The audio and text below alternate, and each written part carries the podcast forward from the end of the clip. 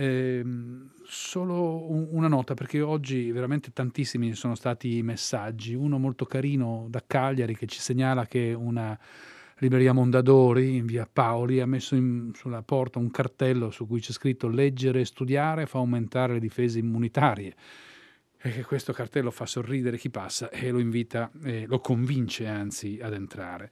Un'altra, una risposta a un sms, una risposta, ma non è, non è una questione di rispondere, è un sms mo- m- oramai tempo fa mi, mi diceva che no- non si deve usare la- l'aggettivo straordinario quando si parla di Adriano Olivetti perché ciò alimenta un mito. Io non lo credo. Io credo che la categoria che ha fatto sì che Adriano Olivetti sia uscito dalla storia, dal pensiero, dalla possibilità di essere, come dire, capito, sia l- la categoria dell'utopia, dentro la quale troppe volte è stato confinato, ma che fosse un uomo straordinario, io lo, lo difenderò sempre. È stato l'unico a fare le cose che ha fatto, non solo in Italia, nel mondo. Eh, ci sono delle persone che sono più brave, che fu- sono fuori dall'ordinario, niente di più, niente di meno. Tanti si somigliano, qualcuno no. Ecco, io credo che Adriano Olivetti avesse questa, questa qualità eh, non comune eh, e che quindi vada, vada difesa e riconosciuta. Ma lasciamo Olivetti, lasciamo il passato, tanto ci torneremo fra poco. Invece andiamo di nuovo alla compagnia di canto popolare e ascoltiamo Oviento.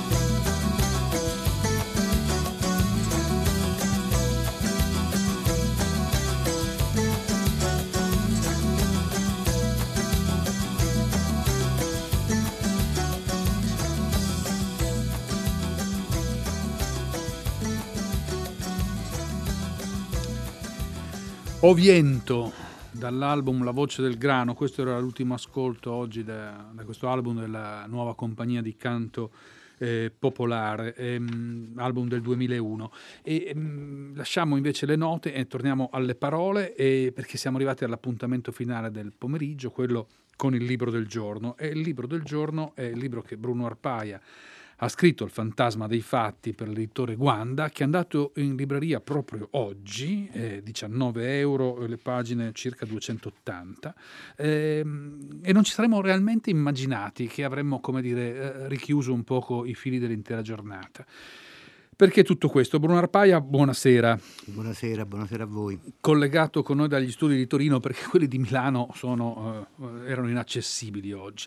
Ehm, perché il, il libro che è un romanzo, eh, ben è scritto anche sulla copertina del, del- del- del romanzo, però visto che si chiama Il fantasma dei fatti ci fa pensare a qualcosa d'altro che sono le, le parole di, di Sciascia che diceva proprio questo, che si possono raccontare delle storie, ma che le storie più vere sono di ciò che si può raccontare sono veramente i, i- i fantasmi. Ehm, Bruno Arpaia è uno scrittore ma è anche un giornalista e questo è un romanzo che si appoggia sulla, sulla realtà, su una, su una storia vera.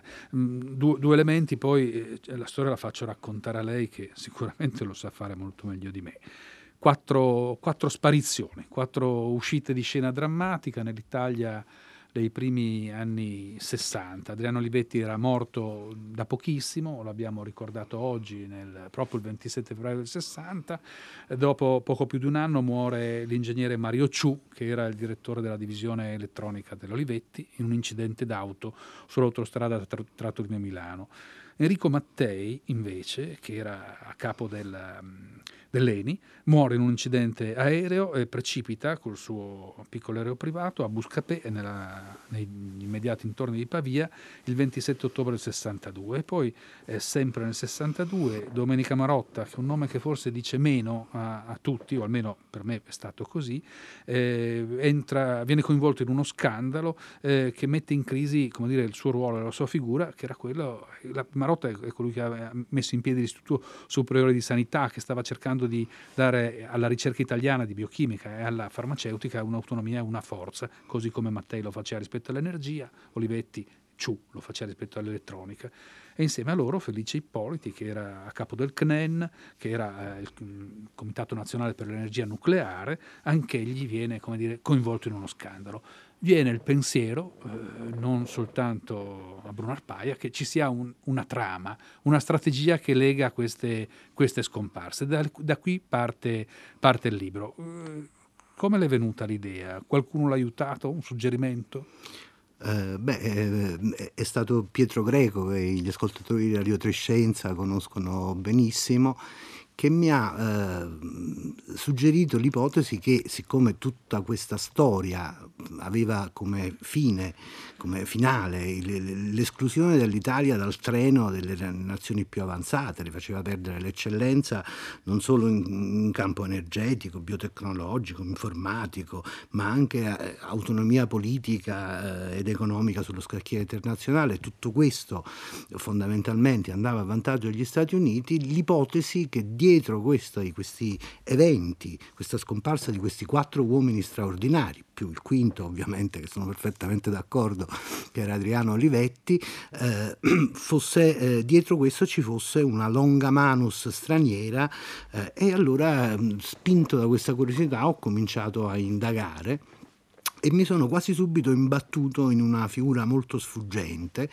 che era stato il capo della stazione della CIA a Roma proprio in quegli anni. Si chiamava Thomas Karamessinis, era un, di origine greca, infatti lo chiamavano Tom il Greco, eh, e dopo la sua permanenza in Italia era diventato eh, prima vice e poi capo delle operazioni coperte della CIA, il Department of Dirty Trick, come veniva chiamato giornalisticamente. Quindi era un personaggio di altissimo livello nella gerarchia della CIA, ma su di lui eh, c'era veramente pochissimo. Negli archivi eh, de- della CIA desecretati suo, con il suo nome c'erano soltanto tre documenti, di cui due rapporti assolutamente anodini e il suo eh, cartellino di arruolamento.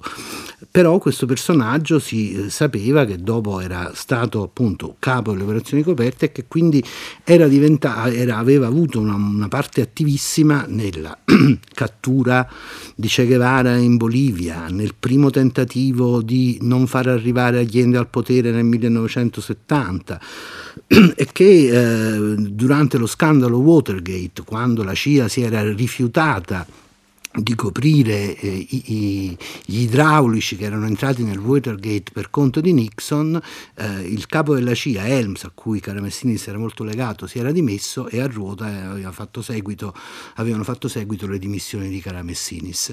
Caramessinis quindi sembrava il cattivo per eccellenza, no? il, il, figlio di puttana della storia, nel senso che avrebbe... E allora pian piano, pian piano ho cominciato a indagare, c'erano molti libri e molte fonti, perfino la commissione stragi della, del, del, Parlamento italiano eh, diceva che Caramessinis era l'autore di un rapporto sulla eh, morte di Mattei eh, e che era fuggito precipitosamente dall'Italia proprio la sera eh, de, del, dell'incidente o dell'attentato, per meglio dire, a Mattei. Eh, e quindi ho cominciato a indagare pian piano su questa figura che sembrava veramente il, il, quello che avrebbe, aveva tirato i fili di questo possibile complotto. Ma in realtà pian piano sono andato scoprendo delle cose diverse. diverse. Però prima di arrivare così lontano a questa... Eh, diamo dei dati. Lei ha iniziato eh, nel romanzo, lo dice, perché il romanzo è costruito su, su due piani, molto bello e molto, molto leggibili l'uno dall'altro. Da un lato il personaggio di Caramessines che lei fa diventare un personaggio, anche perché come dire, di biografia se ne sa troppo poco, eh, e dall'altra parte invece un racconto dei fatti, cioè del procedere sua, delle sue ricerche. Le sue ricerche sono durate tantissimo, cioè la prima nota del, in cui lei fa risalire eh, questo colloquio con Pietro Greco, questi suggerimenti, l'inizio delle sue ricerche è il 2008, il libro esce nel 2020, eh, diamogli pure del tempo per la stesura, ma sono dieci anni di ricerche, eh, insomma, quindi eh, non è stato per nulla facile scavare in questa come dire, in questa nebbia? No, assolutamente no, anche perché era difficile trovare documenti, ma soprattutto per una eh, serie di come sempre, quando si scrive un romanzo si attraversano periodi di esaltazione, periodi di scoramento, però io mi trovavo di fronte a problemi eh, insomma, che avevo affrontato anche altre volte, essendomi occupato altre volte avendo raccontato cose che avevano a che fare con la storia recente o, o passata, Beniam, Walter Benjamin, la, la, la, la, guerra, la guerra civile spagnola o gli anni 70 in Italia. Ma stavolta avevo l'impressione che qualunque elaborazione romanzesca sarebbe rimasta, se fosse esistito davvero il complotto, qualunque elaborazione romanzesca sarebbe rimasta al di sotto della realtà io cosa potevo capire io di grandi trame, di grandi complotti spionistici internazionali eh, e tutto quello che avrei potuto immaginare e quindi eh, rischia, cercare di rischiare con l'immaginazione forse sarebbe rimasto troppo basso, troppo al di sotto di quello che davvero era accaduto. E quindi sono stati 11 anni di ricerche ovviamente intervallati da altri libri, altre traduzioni, altro lavoro, altra vita eccetera eccetera però sempre seguendo questo, questo filo e mi è sembrato eh, necessario raccontarli per molti motivi, perché eh, mi interessava raccontare come questo libro era nato, si era sviluppato, si era bloccato e poi era andato avanti e soprattutto perché mi sembrava l'espressione più evidente di una cosa che dico sempre, cioè che leggere o scrivere un romanzo è un'avventura della conoscenza. Io ho scritto con Javier Cercas un librettino che si chiama L'avventura di scrivere romanzi. È stata un'avventura soprattutto della conoscenza, soprattutto perché alla fine sono arrivato uh, a conclusioni completamente diverse o addirittura opposte alle ipotesi da cui ero partito.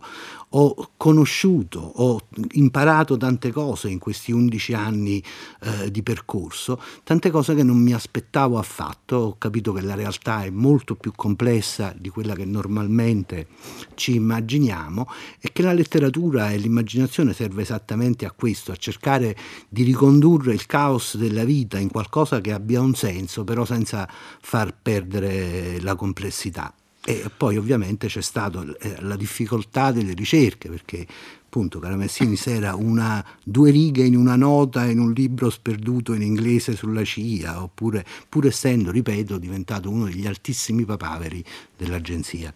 Eh, ecco, cominciamo a raccontare di, di, questo personaggio. A questo punto chiamiamolo proprio personaggio perché in qualche misura c'è, c'è tanta invenzione anche se si basa su, su fatti, su, su, cronache, su dire, testimonianze di altri.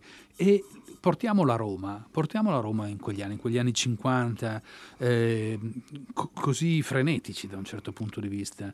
Non solo si andava in via Veneto, ma sotto c'erano un sacco di trame, non c'era solo la, la CIA che si agitava.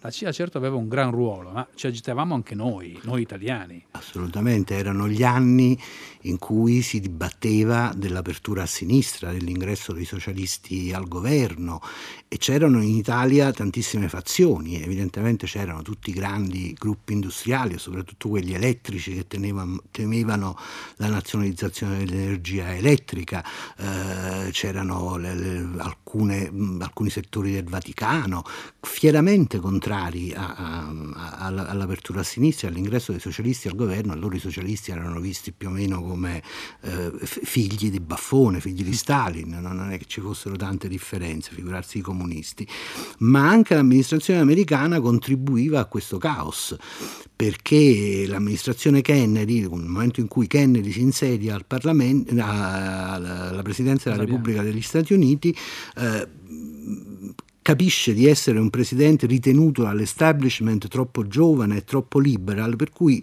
crea un gabinetto eh, di reazionari puri. Per cui quello che succede è che da una parte il Dipartimento di Stato, l'ambasciata a Roma eh, sono fieramente e nettamente contrari all'apertura a sinistra, ma Kennedy è favorevole e invia suoi emissari che scavalcano eh, la, l'ambasciata e incontrano gli esponenti della sinistra e incontrano segretamente perfino Mattei. Eh, che mh, normalmente viene visto come una bestia nera, nemico pubblico, il nemico uno. pubblico numero uno. In realtà, in realtà, ma questa è una mia eh, ipotesi perché appunto qui sono fantasmi di fatti, però sono, abbiamo molti elementi per dire che in realtà Mattei eh, nell'ultimo periodo eh, era un personaggio che invece poteva far molto comodo agli Stati Uniti, aveva già firmato, questo lo hanno asserito tanti che lavoravano con lui, un accordo con la Exxon, quindi non costituiva più un pericolo per le sorelle americane, uh-huh. statunitensi, eh, avevano già concordato col segretario di Stato Ball di andare negli Stati Uniti alla fine di quell'anno, di ricevere una laurea honoris causa o a Harvard o a Stanford e di essere ricevuto dal presidente Kennedy, il quale presidente Kennedy riteneva più o meno tutti gli uomini politici dell'epoca italiani delle mezze calzette, mm-hmm. forse eh, pensava a Mattei come l'uomo che avrebbe potuto realizzare eh, la nuova frontiera in Italia.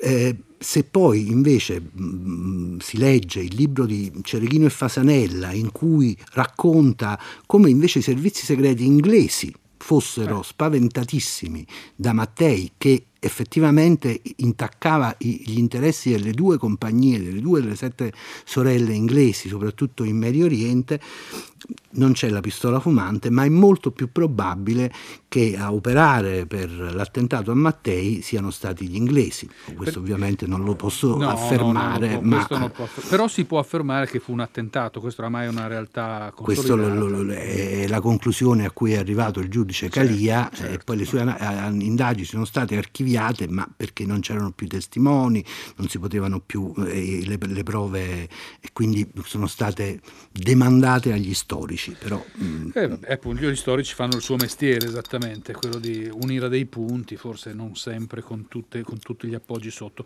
La, la- la cosa importante di Mattei è che offriva agli Stati Uniti una politica alternativa al colonialismo inglese in qualche misura, cioè eh, gli apriva mezzo mondo, forse anche più di mezzo mondo, senza, senza quell'atteggiamento da, da padre Pradone che l'Inghilterra aveva in qualche modo portato in giro per il pianeta, non solo eh, belgi, tedeschi e anche francesi non erano mica tanto meglio. Certo, ma eh, bisogna ricordare che insomma non era soltanto uno scontro fra Kennedy, e, ma lo scontro fra americani e inglesi nasce già all'epoca della, guerra, della seconda guerra mondiale e poi perfino Eise- Eisenhower era eh, schierato contro, che era un, uomo diciamo conservatore, era schierato contro il colonialismo di Churchill, glielo scrive e c'è l'episodio di Suez in cui eh, è, è Eisenhower che ferma inglesi e francesi che stanno eh, combattendo contro l'Egitto e l'Italia è l'unica che all'ONU vota eh, la mozione americana. no?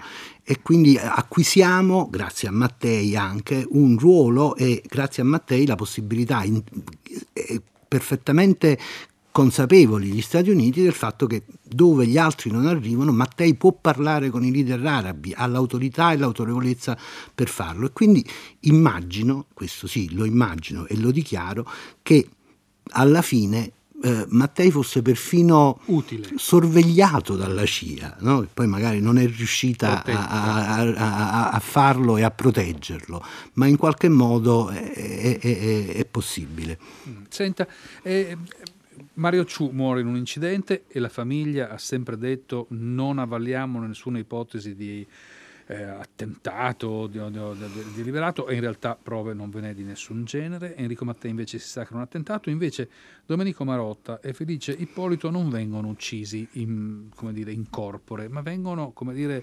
ehm, fermati in maniera del tutto diversa, cioè con la calunnia.